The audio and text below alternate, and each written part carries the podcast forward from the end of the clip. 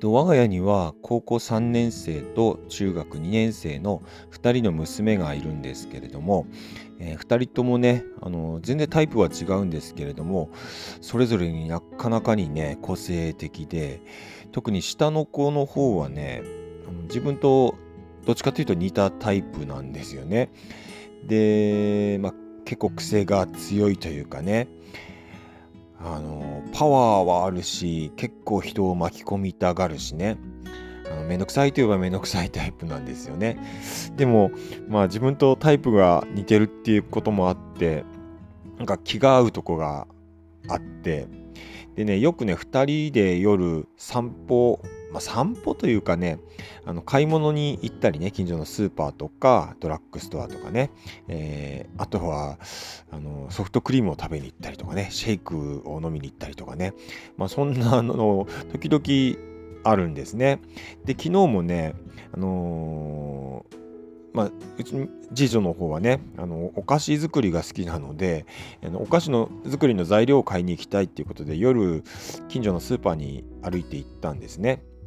でその道すがらいろんな話をしたりするんですけれど昨日はね進路の話をちらっとしてたんですよね。でまあ進路の話してもね自分がどうなりたいとかっていう話ではなくて、まあ、先輩がねあのあそこの高校行きたいって言ってるとかねそんな話を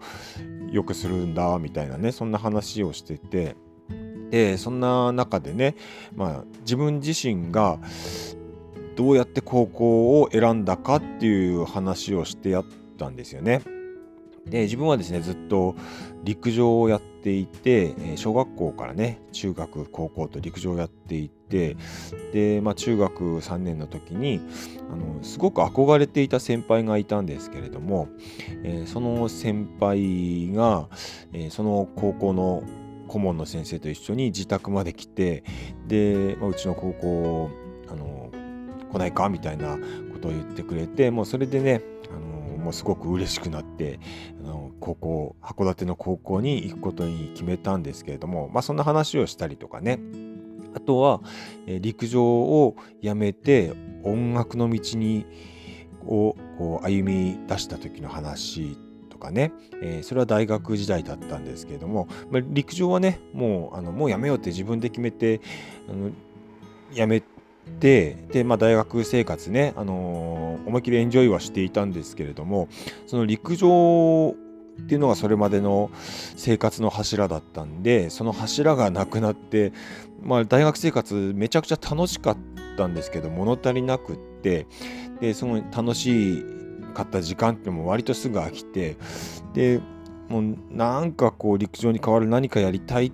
ていうのをねずっと悶々と考えてた時期っていうのがあるんですね。で、まあ、それで音楽に出会ったんですけれどでふとそんな話を娘にしながらあこの時の状況って今現在の自分の状況と似てるかもしんないなっていうことをねふと思ったんですよね。っていうのはね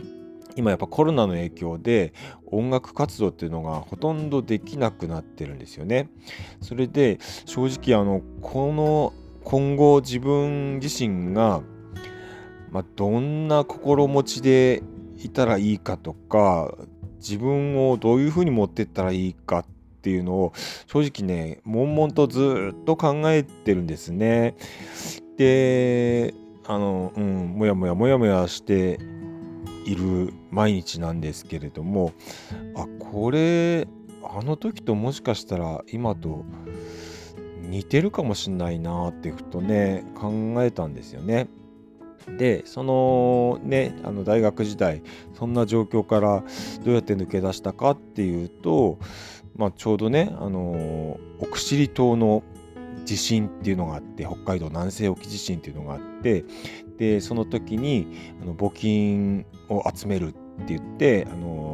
フォークシンガーの泉谷しげるさんが街頭ライブを始めたんですね。お前ら募金しろって言ってね。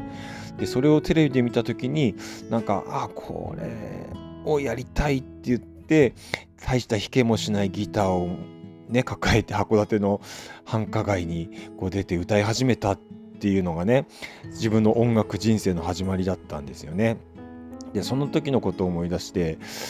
ああじゃあ今のこのねコロナでこう振り回されて悶々としてる状況もしかしたらそういう何かにこう出会えるかもしれないなあみたいなことをねちょっと思ったんですよね。だからやっぱこう常にアンテナを高く何かこうきっかけとなるようなね、えー、ものがないかっていうのを常にこう探しながらアンテナ高く生きていくのが大事だなと思ったんですよね。でおそらく